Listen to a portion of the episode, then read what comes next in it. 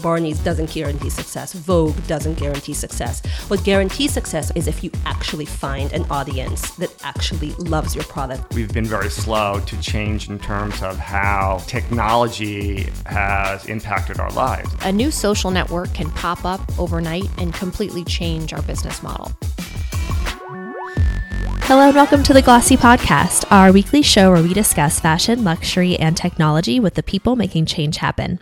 I'm your host and Glossy senior reporter, Hilary Milnes, and with me this week is Katrina Lake, the founder and C E O of Stitch Fix. Thanks for joining us, Katrina. Hi, thank you for having me. Yeah, absolutely. Uh, I'm, I'm excited. We've uh, written about Stitch Fix and, and talked about you guys so often. You're Stitch Fix was basically the talk of twenty seventeen as far as e-commerce companies go. It was a really big year for you guys. What did it feel like? Um, it was, what, six, I think six years into launching the business. What was it like laying out all the details about the company that you built for the public for the first time?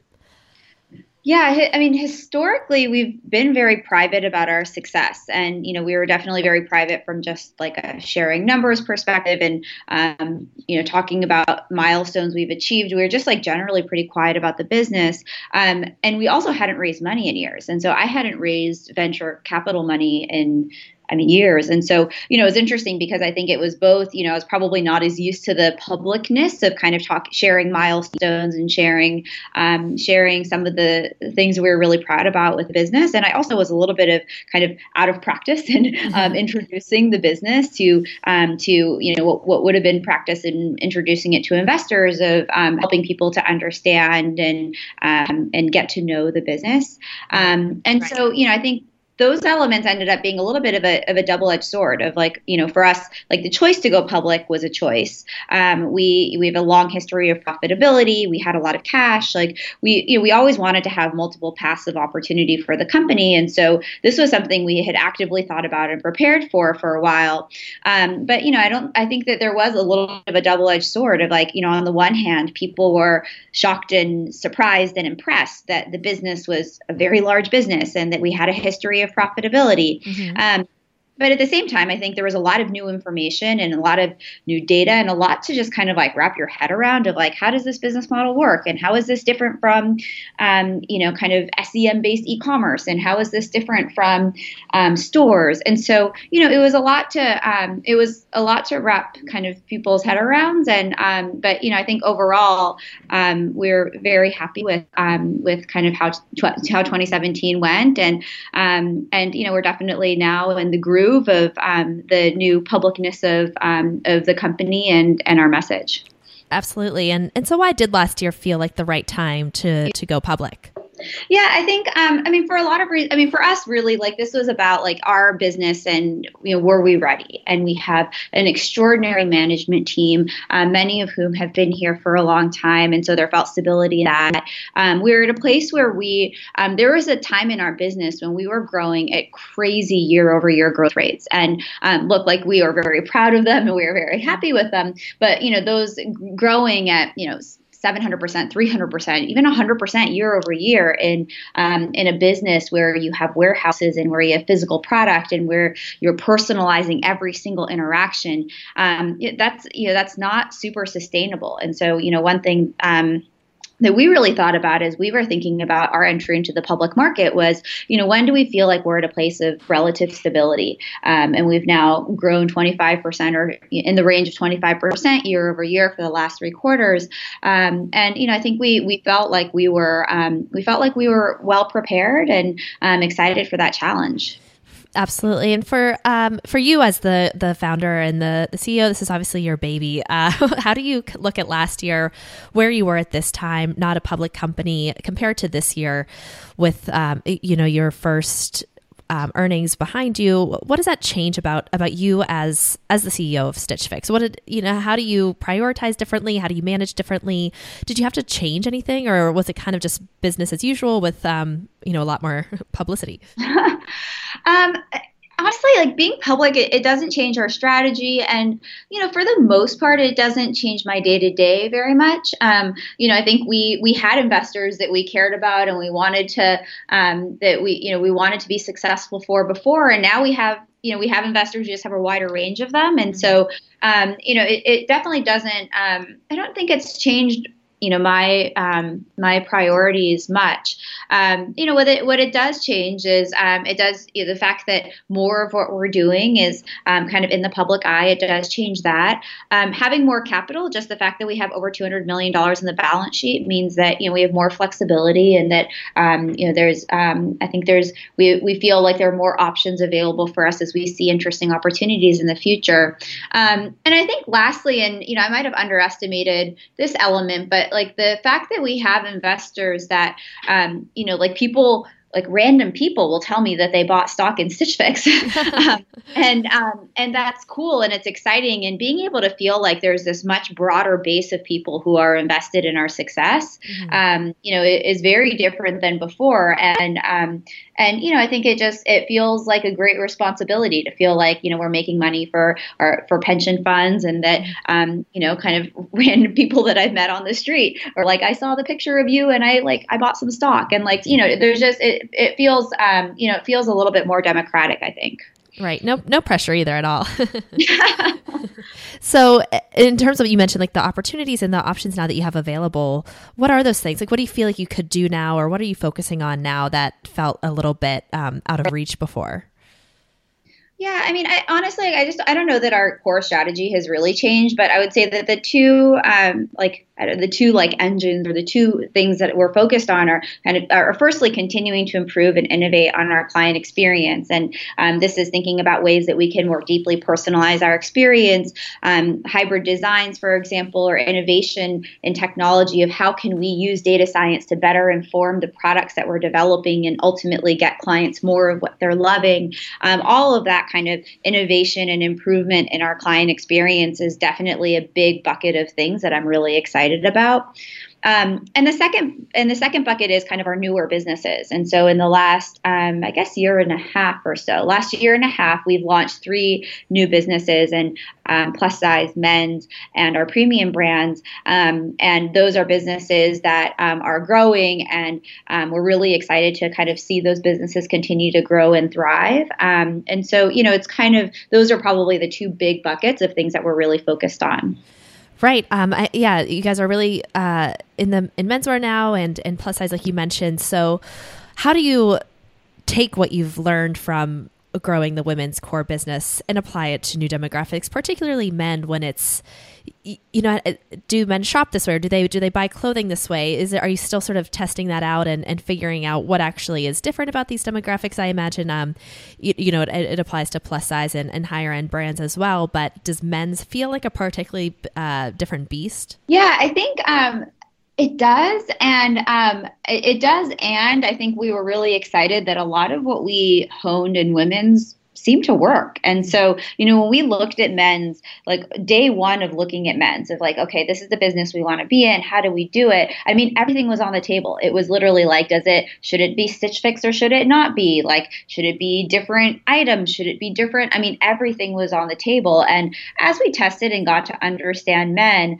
um, I would say that from like a psychology perspective, um, men were probably more similar to women than, um, than maybe I was like expecting. Yeah. Um, so um, I think, you know, to be able to feel like a lot of the things that we figured out in women's then pretty easily translated to men's gives us a lot of confidence as we think about the future and think about um, other markets for us.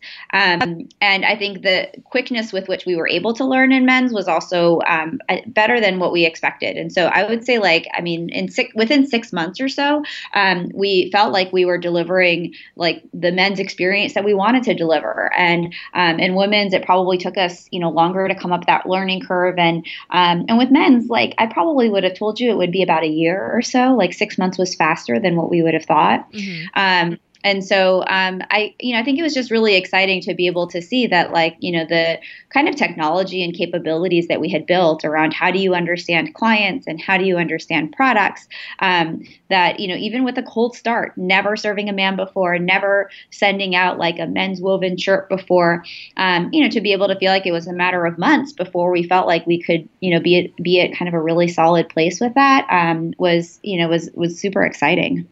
Yeah, I guess it turns out if we don't shop so differently after all. um, yeah, I mean, amazing. You look at the feedback and it's it's some of my favorite things. And people would say, like, are men really going to share feedback? Are they really going to be, you know, are they really, like, do they really want to share? And it's such a stereotype that people would say about men. And if you look at the feedback on men's on jeans, for example, it's like amazingly similar to women. Like there are, there are men who are like, I love these jeans, but I have too much junk in my trunk. Or like these jeans are just like way too tight on these thighs. And like, it's just like, it's amazing how, um, you know, how candid and how authentic and real. And, you know, I mean, it just, it was, it was, it kind of, it was more similar than I would have expected. And, um, and I, and I love reading that feedback. Right. And, and that customer feedback is really central to to Stitch Fix's value proposition and how the company has has really gotten to where it is. So what do you do? What do you think set Stitch Fix apart in a way that made people comfortable and want to start this communication feedback that retailers, you know, as far back as we can remember, always lacked? All they knew was whether or not someone bought something or bought something and then returned something. They didn't know what people tried on. There was just not that uh, connection between the brand and the customer that, that you guys have, have created. So, so how did you get to that level of um, relationship almost with the customer? Yeah, I mean, it's almost the premise of Stitch Fix, of like the um, the relationship that you're developing with us and with your stylist is, um, you know, is what helps to deliver the experience. And so, like, if if um, it's it's interesting because like we did. Um, in our onboarding profile. So, you know, we ask all these questions. We ask about your um, your denim sizes, about what kinds of colors you like or don't like. We ask you a lot of questions about yourself. Um, and what's interesting is um, there are, we've done a bunch of testing with the style profile where like the common knowledge is that you remove questions and conversion will go up. So you remove questions, you're, you're removing friction. You know, people can finish the survey faster. People can get to the complete button faster. And so common knowledge is like you remove questions and you'll see conversion go up. The super interesting thing that we've seen is that that's not always true. There are questions that if you don't ask them, the client doesn't actually believe that you're going to be able to send them the right thing. So like take denim, for example. If you take out a bunch of the questions about denim, then the clients may think like, oh, well, actually, like how could they possibly get me denim that I'm, that's going to fit me if they don't ask me questions about it. And so like what's super interesting is there are some questions that of course are important to us from a data perspective so that we can understand people better. They're actually important also from a client perspective of building trust that we're going to be able to deliver that service. And so I think what's interesting about that is that there's kind of this like implicit kind of, I don't know, contractor, like between us and our clients where, you know, the more our clients share with us, the better we're going to be able to style for them and personalize their experience. Um, but that's also a high bar that we have to live up to. Brands can't just say that. They have to live up to it. And so when a client tells us like, I don't like purple, or I have too much of this, or I have something just like that, like we need to be able to be capturing that information and be able to deliver a better experience with his or her feedback. Um, and, you know, I think that's not an easy thing to do. I also think it's the thing that we've gotten really good at doing um, over the last six or seven years.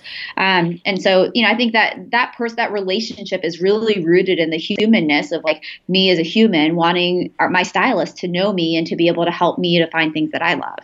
Right. And, and I think that human, that balance of, of human and technology and, and data that, that goes into every Stitch Fix um, order that's sent out kind of is like the fabrication of the of the company. And so when you were starting it, is that something you saw playing out from the very beginning? Like, did you envision this like customer relationship where you have the human connection as well as the the data science that that informs and powers it? Yeah, I think um, I definitely saw the, I don't think that I had this exact model in mind, but I really thought both were important. Like, I think I, like I'm five foot two. There's many, many pairs of jeans on this planet and maxi dresses on this planet that are never going to work for me. Mm-hmm. And so like, I don't think that I was advanced as, you know, I wasn't thinking necessarily of the crazy data science we're doing today, but I at least was thinking about data of like, it would be really helpful to know, like these jeans are going to work for me. These, you know, this thing is going to work. This thing isn't just because of my height. Um, and then I think paired with that, the humanness of it was super, like I felt like was really valuable and was really missing from a lot of e-commerce and frankly store experiences today too. Um, and so there's the, um, you know, there's the kind of, h- how do you marry those two things of being able to have this like very human, very um, person to person experience, but at the same time, making it really accurate and making it really, um, you know, kind of predictable and making it uh, more consistent, I think, by using data to be able to enhance that experience. And so, you know, I, I absolutely saw value in both of them. And, um, you know, they, they come together in a way with Stitch Fix where we're really getting to take advantage of the best of both worlds. Um, and so, you know, there are like, a, there's an example of I, this Tommy Hilfiger jacket is my favorite example of something, but we have like a Tommy Hilfiger jacket, which is funny for those of us who were around the first time that was cool. Um, which is cool again. And like, if you look at um, like that, that jacket is available to everybody, like as a stylist, like every, but every stylist, like it, you know, it might be a low recommendation score, but every stylist could ultimately find that jacket to send it to somebody. That jacket has never been sent out to a client over fifty. Like we've sent out, you know, hundreds or maybe thousands, I don't know. We've sent many, many times and it's never been sent out. And why is that? It's not that the algorithm says there's a zero percent chance. It's that the stylist is layering on her judgment over um, kind of over those recommendation scores. Um, and so like, it's just like an interesting example of just, you know, how the two can, can work together and, um, and how we benefit from like what the stylist brings. Like I've sent out that Tommy Hilfiger jacket to a client who kept it. And like, I could look at her Instagram Instagram and I could see like, oh, she's going to love this jacket. It right. was just like the algorithm said it was probably like a forty, forty-eight percent chance or something. But I could look at her Instagram and be like, this is an eighty percent chance. Like she's going to love this thing. If she, the only reason she's not going to keep it is if she already has it. And mm-hmm. so, um, you know, it's just like you, you can combine the best of both worlds in a way that I think neither one alone is going to be as effective. Right. I, I like what you said about the lack of human touch that you get online, of course, but even when you walk into a store, they don't know anything about you uh, in the way that the Stitch Fix stylist can over time learn personally as well as through the data. Um, but speaking of that, that massive amount of customer data and the brands that, that you work with in order to stock Stitch Fix inventory, is it? It's about five hundred brands now. Is that right? Um, I think at, at least five hundred, I would say. Yeah. five hundred plus. Uh, do you feel like as a company that is in re- the retail industry that started with this, you know, you placed a big bet on, on the future of the role that data science would play in retail. Do you almost feel like a responsibility to feed that data back to the, to the brands that you work with? Um, it, I'm sure it benefits you guys in the long run if the brands that you're buying inventory from are smarter about the customer that they're ultimately selling to. Absolutely. Yeah. And we, I think we're really proud of being like a positive part of the brand ecosystem. Like if you think about all of the new retailers that have come around over the last like ten years, even um, like the, you know, we're a place that's like a true matching channel. We're a full price channel where we're finding clients who are going to love the brands that we're going to introduce them to. Um, and so even, you know, even the business model itself is, I think, one that is really conducive to like the ecosystem of brands and helping brands thrive. Um, and then beyond that, the data is really valuable, and especially for brands that are able to kind of ingest that data and help make their own business better. We've heard anecdotes of brands who will learn from the data of Stitch Fix that like their extra large or la- large sizing is not working, for example. Mm-hmm. And then they go back and adjust their fit specs, and then they're able to serve our channel better. But actually, they've been able to serve all of their channels better because they're wholesalers who work with all- lots of other people besides us. Um, and, you know, I think it's really exciting for us to be able to feel like we can be in a place where, you know, ultimately all of this is in service of the client. The better our brands do, the better our brands do it, find it be at creating clothes that our clients love. Like it's better for our clients, it's better for us. Um, But, you know, it's a real partnership that we have with the with with our brand partners. And um, and I think it's a really rewarding part of feeling like, you know, we can improve their businesses as well as ours in working closely together.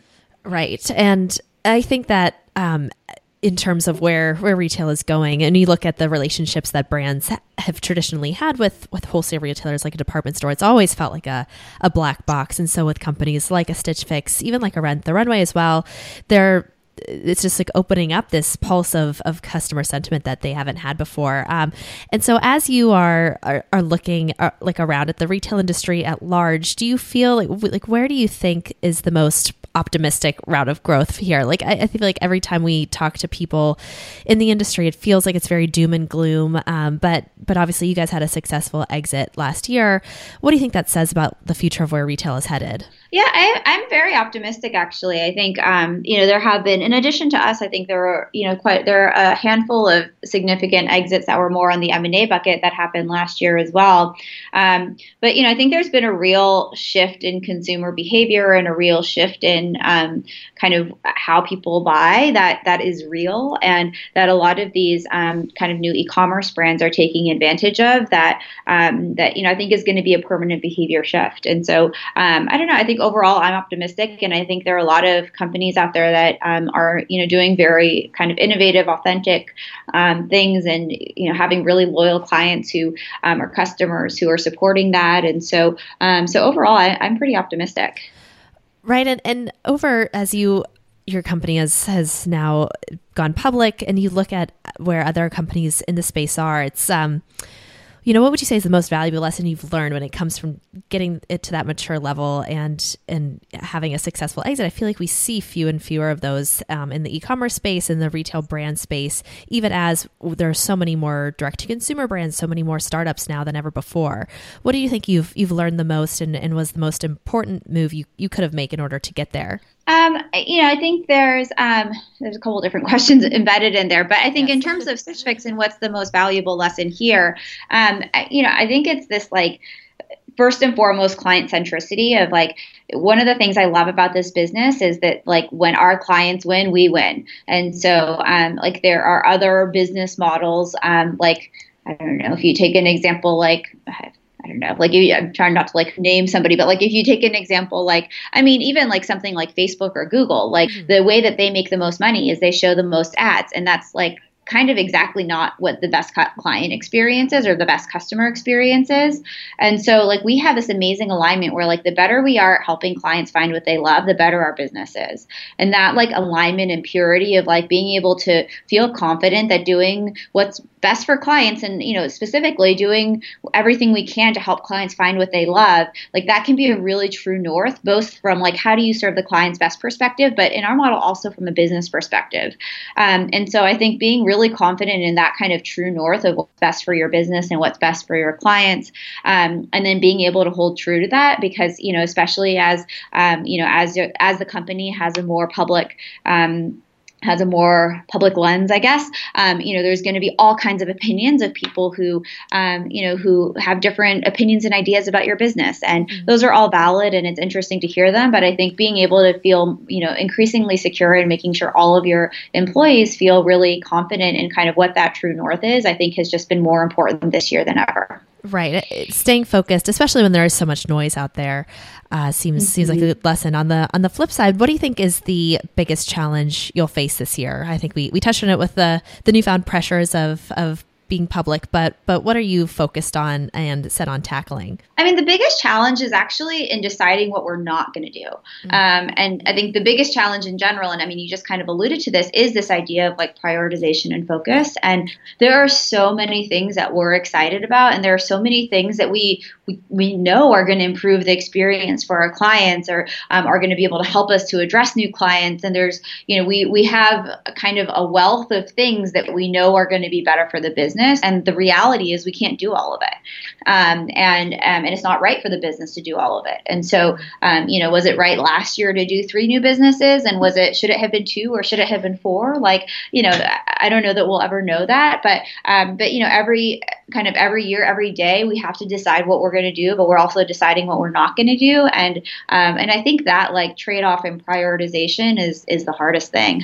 Right. And, and on that, um, I know something that hasn't come up. I don't, I don't think you've publicly said you weren't doing it, but I, I don't think I've heard anything about a potential Stitch Fix store. Do you, do you see the business staying online? Yeah, we don't have any plans for a store right now. I think, you know, right now we find that online is the best way that we can serve our clients. Mm-hmm. Um, but, you know, I think one of the things that I really think about with Stitch Fix is how can we make sure that this, that our value proposition is eternal. And so, you know, we, could we deliver a, a very personalized experience in a store? We totally could. And so, you know, I think if that's that's the direction that we see our clients, and that's how we feel like we can serve clients best. Like, you know, it's a path that could be available to us, but um, but today we definitely don't have any plans on it.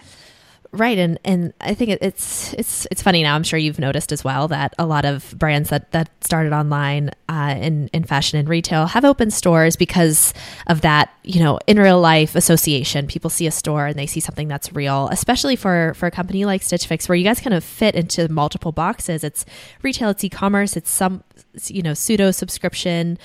How do you appeal to new customers who are still just finding about, out about the brand today?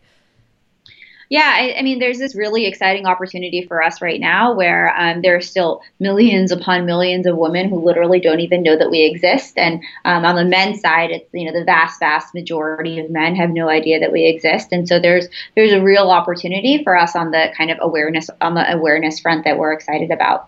Um, in terms of like how, you know, how we um, like I, how we get to know them, how we get to get them to see that there's value in this, like, you know, there's really strong product market fit and just the value proposition itself. And this was a company that grew the first three or four years entirely organically. Uh, and that was real true word of mouth of people just telling other people because they thought that like other people would val- would value the service and want to know about it. Um, and so that, um, you know, I think that strong product market fit like still continues to be true. And if you think about, you know, the kind of a dual income household where both parents are working and, um, you know, the amount of kind of time pressure that ends up being put on that, like there's just like a natural fit with like somebody who can help you to find clothes that you love in a way that's much kind of easier and more effective than other alternatives.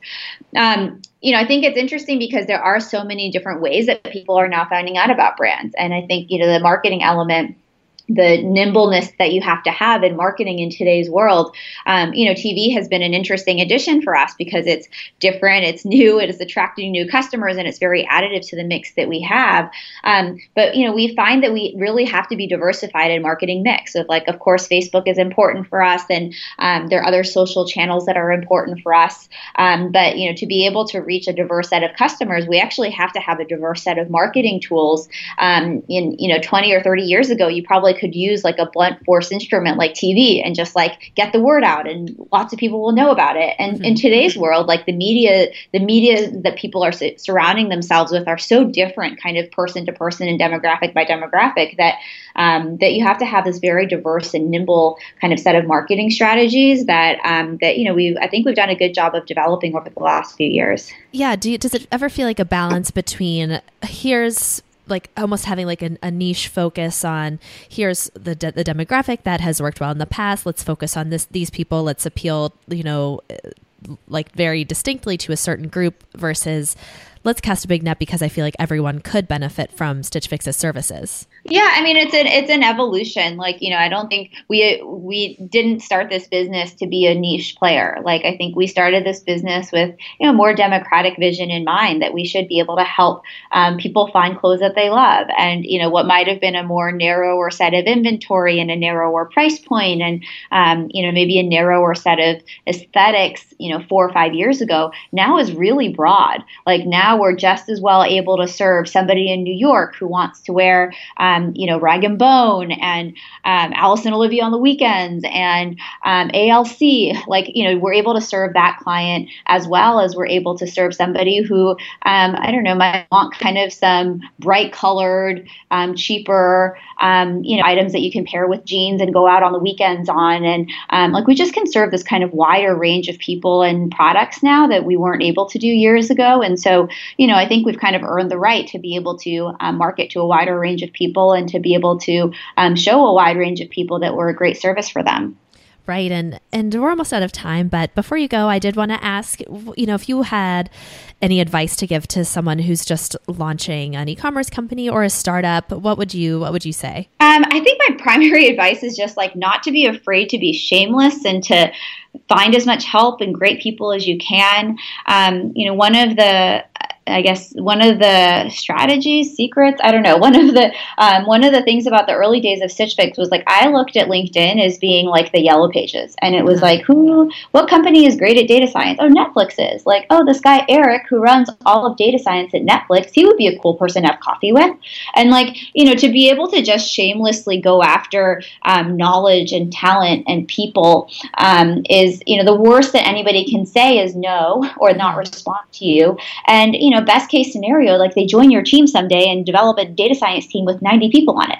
Maybe not quite ninety people. Yeah. I don't know. People on it. And, um, and so, you know, I think that like that fearlessness and shamelessness um, was a big benefit to us. And I would encourage all entrepreneurs to do that. Great. Well, thank you so much, Katrina. I really appreciate you chatting with us. Absolutely. Thank you for having me. Yes. And thank you for listening. We'll be back next week with another episode. And in the meantime, be sure to subscribe on iTunes, Google Play, and Stitcher, and leave us any feedback you have.